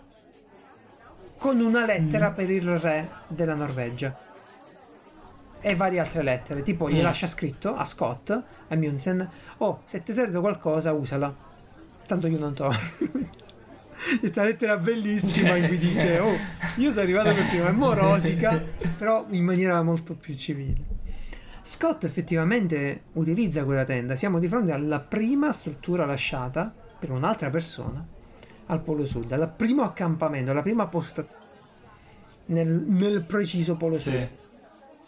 Scott, Perché anche se era una. come si dice? Una gara, comunque sono stati leali. No, Eh, in realtà non sono no. stati affatto leali perché Amundsen ha fatto tipo finta. Vabbè, vi racconto solo questa che è bella. Per non spiegare a nessuno che si trattava de- che lui voleva andare al Polo Sud, fece finta di preparare una spedizione Mm. per il Polo Nord. Ok? Quindi Eh. preparò questa spedizione, lo disse a tutti i giornali. A un certo punto, però, piglia la, la sua squadra e punta verso sud. Dice, cazzo, questo deve andare. Il Polo Sud, il Polo Nord sta in Argentina. Fa il giro lungo. boh, che ma dov'è? Quindi, vabbè, poi scriveva al fratello via telegramma, via telegrafo, non mi ricordo, e usava. mm, ecco, vedete l'importanza della crittografia. Tipo, sostituiva le lettere con altre lettere o con i numeri. E quindi, vabbè, il Mm. più banale degli algoritmi di cifratura hanno sgamato subito Cioè, e, e il troll è finito. Però quando è finito il troll stava già in vantaggio su questa cosa. E partì per il polo eh, sud. C'è una bella storia al riguardo. Scott trova la tenda, eh, passa brutti guai, clima molto avverso, strade, forse percorsi sbagliati, non c'erano i GPS. Scott muore e insieme a tutta la sua spedizione puttana. non torna più. Ah, infatti, quando lo trovano, trovano una tenda con dentro loro il diario di Scott, bellissimo diario. Che poi c'è una brutta, una bella, bella brutta differenza. Amundsen non sa scrivere, quindi quando torna e dice a tutti che è stato al Polo Nord e fa un libro, sono due palle così di libro, due volumi, due palle così. Mm. Scott invece già nel suo diario sa scrivere. Quando alla moglie gli portano il diario di Scott, lei chiama uno scrittore, un editore, lo fa sistemare e fa il libro. Quindi abbiamo una testimonianza un po' più, Ecco. più bella. E Vedi cosa vuol dire lasciare qualcosa anche ai familiari sapendo, sì. vedi? Sapendo che stai morendo. Questo è uno no, beh, il vede- diario lo avevano tutti perché all'epoca non c'erano i blog, non c'era la GoPro. Che cazzo Eh, fai? beh, ma penso sia ok, Eh. corso, corso Esatto, esploratore. diario di pelle, Diario. no, bellissimo. Travel book, Esatto. travel journal. E vabbè, questi hanno niente. Scott prende la sua. muore, eh, tiene ancora il diario stretto e la lettera di Amundsen che aveva trovato nella sua tenda. Quindi Mm. eh, è chiaro che lui ci è arrivato ed è tornato ed è morto lontano in un altro posto, no? E avevano. vabbè, Sì. stavano morendo di freddo. Sono morti di freddo, no? Parliamo di, di meno 60, meno 70 gradi, no? Parliamo di, di roba, roba tosta. Sì. Parliamo di equipaggiamenti del 1911. Sì. Ma insomma adesso, vabbè, finisci quello perché io voglio capire adesso come Eh, in funziona. pratica cosa hanno? Eh, Cosa meno 60 gradi una macchina devi tenerla Eh, accesa sempre, dico, dico. esempio. E in sostanza cosa Ah. hanno? Mm, dove c'era la tenda di Scott, no? Proprio dove c'era la tenda di Amundsen, scusa, nel vero polo sud, in teoria, eh, vanno diverse spedizioni ma non trovano più un cazzo perché ovviamente dopo poco la tenda viene sommersa dalla neve ed è rimasta lì. Mm. È ancora lì. Hanno fatto i calcoli a 18-20 metri di profondità. C'è la tenda. Allora mi dirai, vabbè, ma perché non vanno con un metal con un georadar, la vanno a cercare? No, è una bella cosa, si potrebbe riprendere. Eh, il problema è che nel 57 c'è l'anno internazionale della geofisica, Un anno in cui in sostanza Russia e Stati Uniti e altre potenze giocano a chi ce l'ha più lungo. E abbiamo l'anno dello Sputnik, dai. L'anno della scoperta delle fasce di Van Allen per eh, l'Explorer One, il primo satellite americano, il primo satellite russo. Grandi momenti, grande esplorazione. Quindi che fai? Spedizione al Polo Sud. E gli americani Eh. mandano una squadra di soldati, eh, sono le Seabees della marina, della marina degli, dei genieri molto qualificati, e gli dicono: "Oh, raga, fate una cosa, andate a costruire una nostra base scientifica. Non solo gli americani, ovviamente anche gli inglesi. E ovviamente anche i russi. Quindi abbiamo la Halley, la Vostok e la, la prima base Amundsen Scott che vengono costruite lì. Vabbè, nel 56 come la, Sì, la corsa allo spazio, ma dopo lo ma sud. devi capire come la costruisci però una cosa al polo sud. Cioè, come cazzo ci arrivi? E ci arrivo con le slitte, ok. Eh, e poi come me la mandi il materiale? Bene, venivano mandati dei container militari paracadutati. Quindi Minchia. alcuni pezzi in realtà li hanno trovati, ci hanno preso. Altri pezzi sono ancora lì sotto la neve e non ci permettono di trovare la tenda di Amundsen.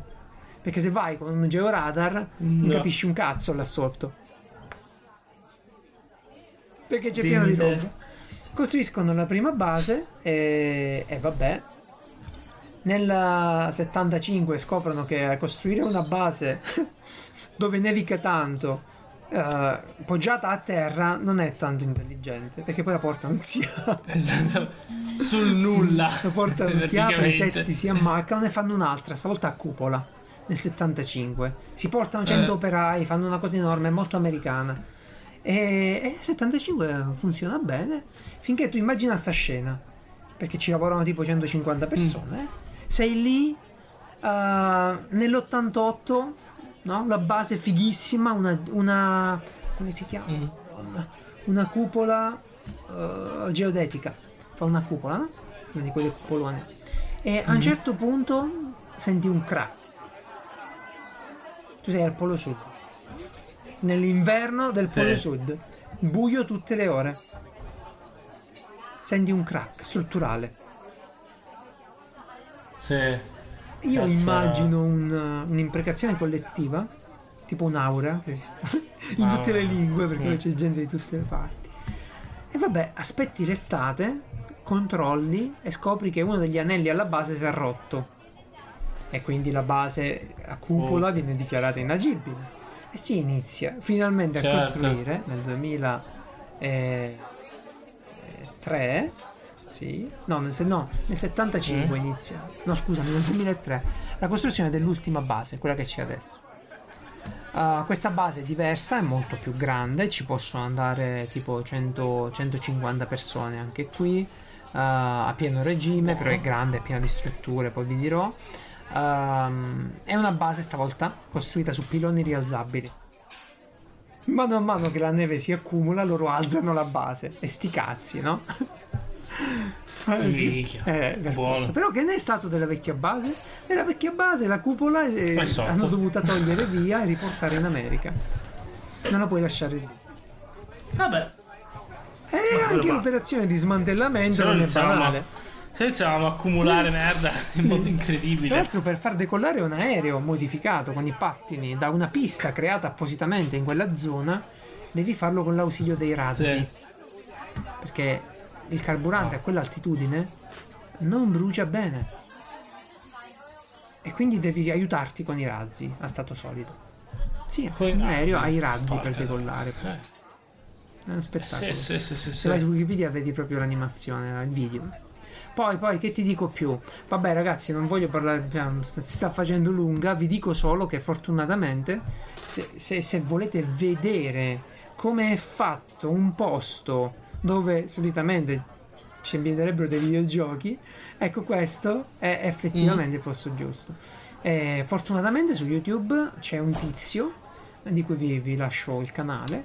Eh, sto tizio ha fa il, eh, il magazziniere, diciamo, e vi fa fare i tour, ma tanti tour molto dettagliati.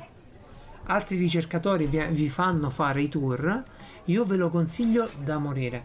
E fatelo. Andate a vedere come si vive nella base Amundsen Scott al Polo Sud. Perché io ci andrei domani per starci tutto l'inverno polare, mi piacerebbe un sacco. L'estate ci sono tanti ricercatori che si alternano, eh, due o tre settimane, i turni.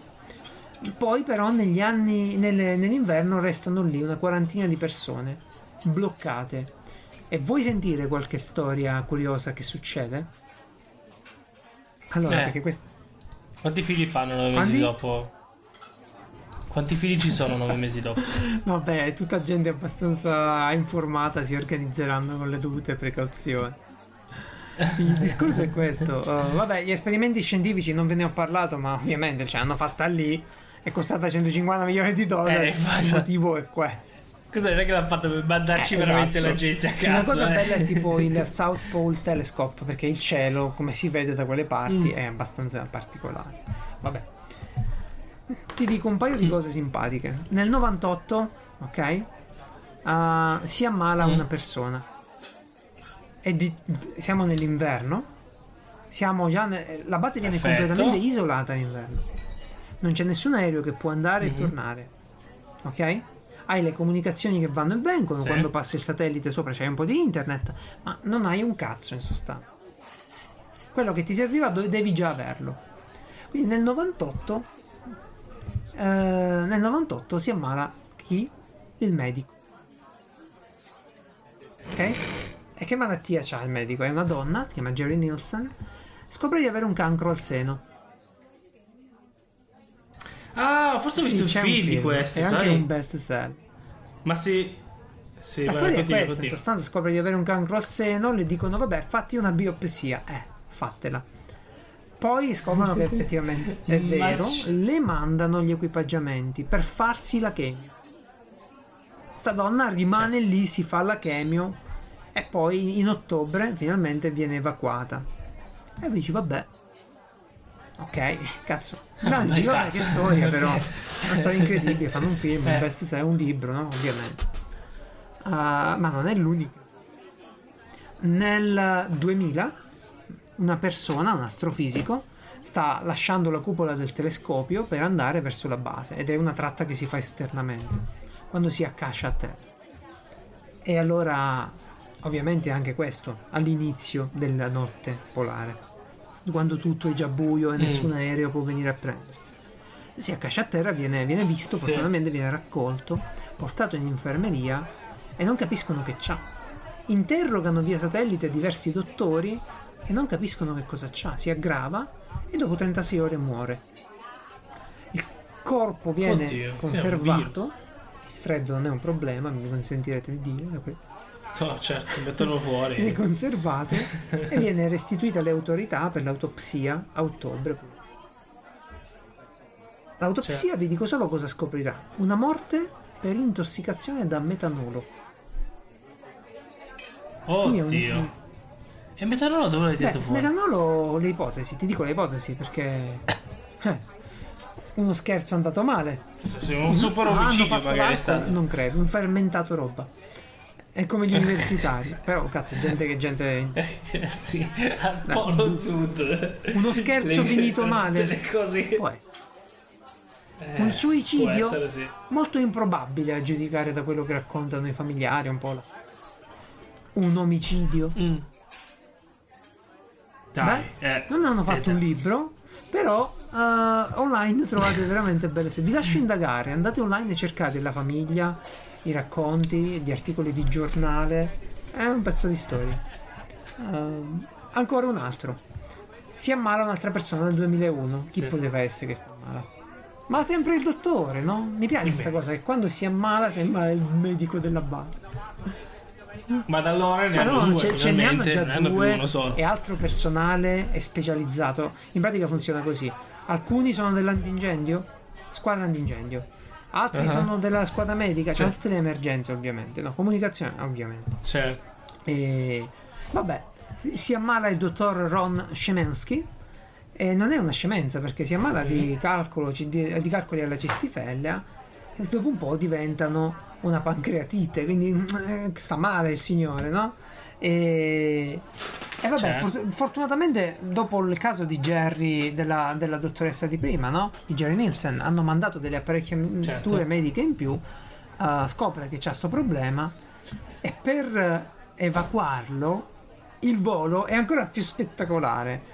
Mandano un tizio che è una specie di pilota in senso letterale, no? Di uno di quelli simbolo da- della Quelli che trovi nei film da e cui vai. qui, andatevela a Ecco. vedere perché, boh. Ah, si dice però che potrebbero, in teoria del complotto, dicono che lì ci sono anche delle testimonianze aliene, basi aliene, no? E beh, Certo. io vi dico, io vi dico solo che nel 2007 due massimi esponenti del servizio segreto russo arrivano lì di corsa, in elicottero. Basta, Mm, non vi dico niente. no. Mm, mm. Ah, un'altra cosa bella Non è che non lo sai, che è Meglio. meglio non dire niente. Già devo Eh sì, le censurare cose di più. altre cose. Allora, un'altra cosa che posso dire è che nel 2007 eh, era Natale, e uno pensa, vabbè, si fanno l'eggnog, no? si fanno lo zabaione, la festa. eh, Eh. Invece finisce a botte Esatto. e due tecnici si picchiano da morire che devono essere evacuati di corsa. Uh, nel 2011 abbiamo un caso soltanto di. Ah, ovviamente si ammala un'altra persona, un poco essenziale, il tecnico delle comunicazioni. Uh, viene stavolta portato in Tanto. infermeria dove dicono: Ah, vabbè, è un'appendicite, togliamola. Intervento in loco, a cielo aperto.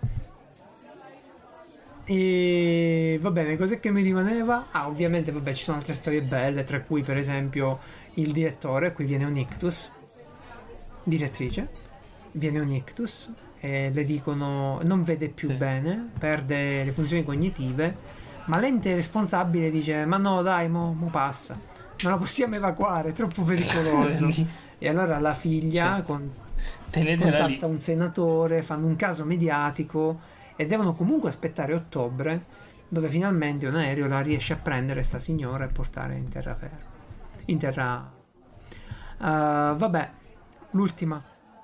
Ma poi in generale, anche per gli altri, una persona che ha bisogno di aiuto Vabbè, è, è costante, una situazione magari. estrema, non è una... Io dico è bella, è Eh romantica, sì. perché vedo i locali, la biblioteca e penso, cazzo, così si mette lì, si mette in caffetteria con l'Antartide sì. davanti, che poi non è vero perché l'inverno ti chiudono tutte le... Sì, le partite. Con i cartoni, perché sta cosa non l'hanno progettata. E quindi usano i cartoni. Eh, vabbè, Eh, nel oddio. 2016 l'ultimo a essere evacuato a quanto pare è Buzz Aldrin, l'astronauta. Colui No. che è sceso sulla Luna per secondo disse che magnifica desolazione. Ecco, probabilmente per la stessa emozione va a 86 anni lì come turista, ma si ammala. Guadagna il, eh, il primato ad essere la persona più vecchia a raggiungere il Polo Sud, ma viene evacuato. Bene, ah, ma mm, una cosina, l'ultima, vabbè, te la dico. Sì, Allora, vabbè. tu sai, sei lì, sei con la tua squadra, con tutti i tuoi ricercatori, con tutte le persone che staranno, 40 persone che staranno lì per tutto l'inverno. Dopo la partenza dell'ultimo volo, ok? Qual è una buona tradizione? Beh, una buona tradizione che hanno è chiudersi nella palestra con il proiettore, spegnere le luci e vedere la trilogia dell'Apocalisse. Che è praticamente Qual è la trilogia la trilogia dell'Apocalisse dell'Apocalisse? sono tre film horror che è tipo, eh, è tipo sono la- in italiano La Cosa, Il seme della follia e Il Mhm. Signore del male. Ah, ma sono tutti e tre di Carpenter. Ok, ok, ok. Sì, sì, visti tutti e Esatto. tre. Allora in pratica La Cosa Eh viene, è ambientata proprio in una base che riprende la base Amusement Scott. no? Abbastanza. E Eh, quindi infatti. si cagano addosso. Io non ci riuscirei mai a fare un'esperienza del genere. Perché immediatamente dopo il film tu sei solo. Sei lì. Sei solo. Se Vabbè, comunque Sì, di cuore. dici qua, se qualcuno di questi impazzisce e inizia a ammazzare gli Ah, altri. bellissimo. Di cuore, ragazzi, andatevi a vedere i, il tour. Perché è una bella esperienza. Eh, io il mio post ve lo lascio in linkato dove sono tutte le cose che ho detto. Quindi se avete già ascoltato. Mm, però ci sono tanti link. Se vi interessano le cose. Io credo che sia un posto veramente bello, bello, bello. Mm, ne troverò altri, questo per il momento mi ha colpito. A te ti, ti è interessata la cosa? Ti, ti è piaciuto? Eh, io ho visto anche delle foto lì e sono Sì. molto figo, molto molto bello. Come dici tu. Bene, bene, sono contento. Poi ho visto anche i prezzi e molto bello da vedere su YouTube. belli- Basta No, YouTube. ma a parte che lì, tu lì... Perché ne No, fai ma lì 20 non ci puoi giri arrivare, capi che eh. cosa? Cioè tu nel polo sud ci puoi Mhm. andare solo come ricercatore o, o addetto alla base Sì. o ex astronauta, non lo so come ha fatto Certo. quello ad arrivarci in realtà. Eh, però ecco, come turista non puoi andare veramente lì. A me piacerebbe tanto passarci qua- qualche settimana in Eh eh, meditazione, no? Tanto devono essere tutti degli esperti mondiali di giochi da tavolo. E questi Eh loro hanno, te lo dico perché Sì. poi, vabbè, se vedi il tour lo vedi, ovviamente hanno una buona dotazione di strumenti musicali, ce ne tantissimi, fanno delle band e fanno proprio delle attività. Hanno Mm. una sala hobby creativa molto ben organizzata, hanno una palestra, un campo da basket, di calcetto, di quello che ti pare. Hanno eh, una biblioteca molto bella, fornita. Visto che hanno La una ca- sì, hanno sauna. una sauna, hanno la caffetteria grossa con eh, biscotti, robe da prendere quando ti va perché gli orari che fanno sono strani. Hanno delle stanze minuscole, vabbè, ci sta. E Mm. hanno tantissime attività che fanno per non impazzire. Quindi tu, secondo me, vai lì, è tipo un villaggio. Oltre al tuo lavoro, la vita va, va impegnatissima se vuoi. È impegnatissima. Eh, Volendo, sì. Giochi da tavolo, Sì, sì. ovviamente, quello che ti pare. Eh, tutti nerdazzoni, no? Eh, Bello.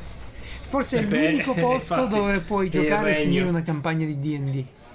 Nei tempi. sì, Nessuno che può, sì. può dire.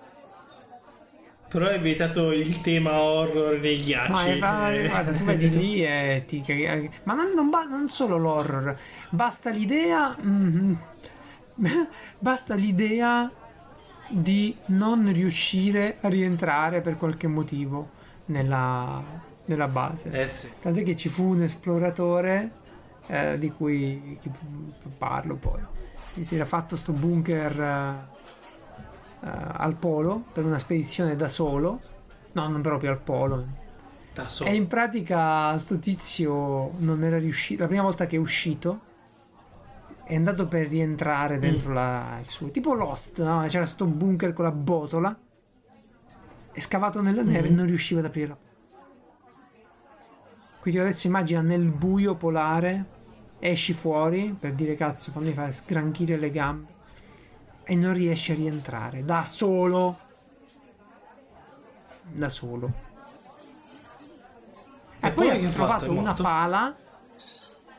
Ha trovato una pala ed è riuscito finalmente a sfondare ed a rientrare.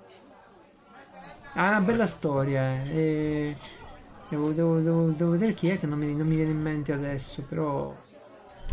Questi sono i veri racconti di Questi sono i veri, i veri racconti della. Super angoscia. No, ve- vere avventure. Io, io la cerco sta roba qua in realtà perché Mm-hmm. mi piace. Cioè, vedere l'avventura da chi. Ascoltare l'avventura, leggerla da chi l'ha vissuta.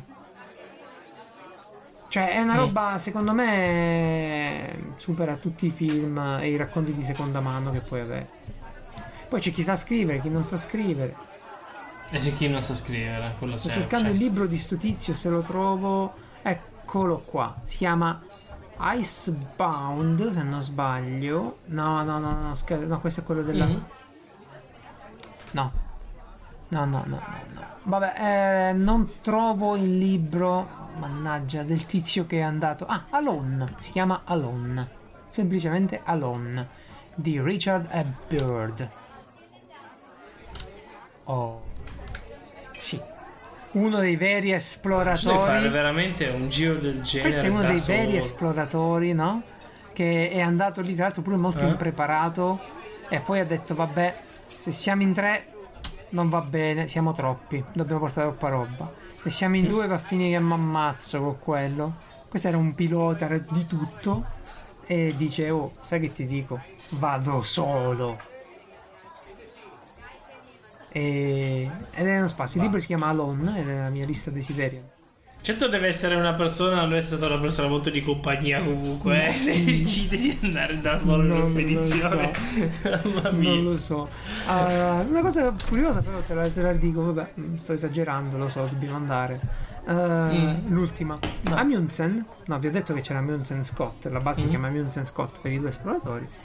Quindi Certo. Amundsen eh, muore in un modo abbastanza strano, cercando di soccorrere, stavolta al Polo Nord, con il suo aereo il generale nobile del dirigibile Italia della tenda rossa. Sì, Ma va.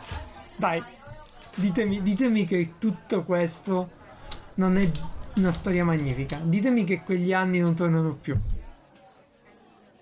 È uno spettacolo. Eh, cioè, questo si parte perché è gente d'avventura, capito? Gente che. Poi Scott Sì, era sì. uno che voleva scoprire le cose scientifiche, ma Amundsen era uno d'avventura. Era uno che voleva fare la. voleva essere il primo. Mi ne frega un cazzo del Polo Sud. Dicevi un'altra cosa, doveva essere il primo. No, infatti. Non ci mai andato nessuno, Esatto, eh. Ci erano gli anni delle scoperte.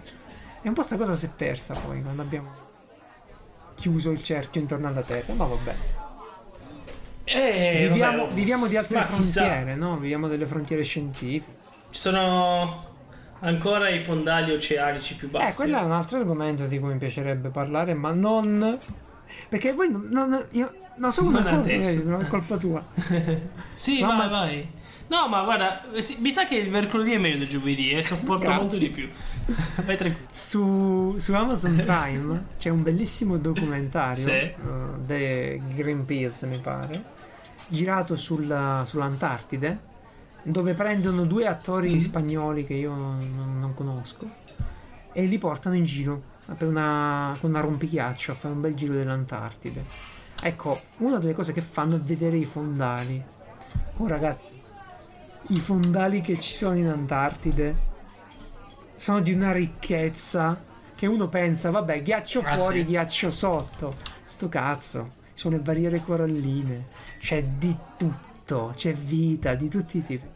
Ma che barriere coralline c'è? c'è, c'è eh, saranno mo- delle roba super resistente per... O non fa così freddo? Eh, questo la, vita si adatta poi anche lì, no? Perché finché c'è acqua, e c'hai i pesci, e c'hai i pinguini, vuol dire che c'è nutrimento pure per le altre cose.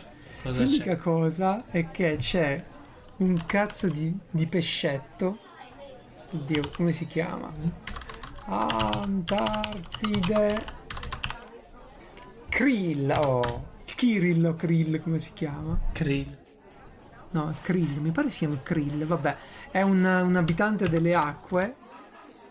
Sì, si chiama Krill. Sì. E, e in pratica Eufasia Sì, superba. lì. sto porello viene pescato dai pescatori perché ci fanno una roba oddio che ci facevano i norvegesi oddio non mi ricordo più Oh, vabbè, viene pescato per un uso che se ne fa la vitamina D, no, la vitamina qualcosa, l'olio essenziale, l'olio essenziale, l'o- l'omega 3 forse. Vabbè, ragazzi, viene pescato a scopi farmaceutici. Viene pescato Ah. tanto. Quindi sta E finendo se non, se non lo pescano, è il tipo il cibo principale del- dei pesci che stanno lì. In pratica la prende in culo dappertutto sto porello. È un pescetto piccolissimo e o lo distrugge l'uomo o lo distruggono gli altri pesci. Cioè, ci sono giorni in cui uno si sente un po' krill, ok? Quando sei in fondo alla catena di ogni catena Comunque possibile. si gira la natura. Tu sei l'ultimo. E gio- ho iniziato a pensare, no? A volte mi sento un po' krill. Quindi ecco il titolo della puntata, dovrebbe essere Siamo tutti un po' krill. Va bene. Io vi ringrazio, spero che la puntata Siamo un sia krill. stata un pochino più... no? Eh, Fredda? Perfetta? Sì, comunque sì, confermo, omega 3, omega 3 No, no, per il sia stato un pochino più fredda. e le balene, i pinguini, se lo mangiano tutti, insomma.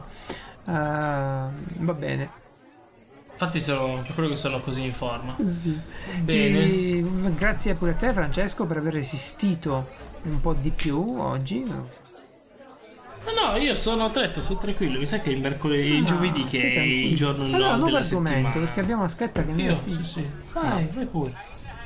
Ho ancora 10 minuti e poi devo portare il cane. No, no, va bene così, sono stanco pure io. Va bene così. Anche perché gli altri argomenti che ci ha suggerito l'EIA sono tutti belli corposi, ce li teniamo per le prossime puntate. Buona domenica.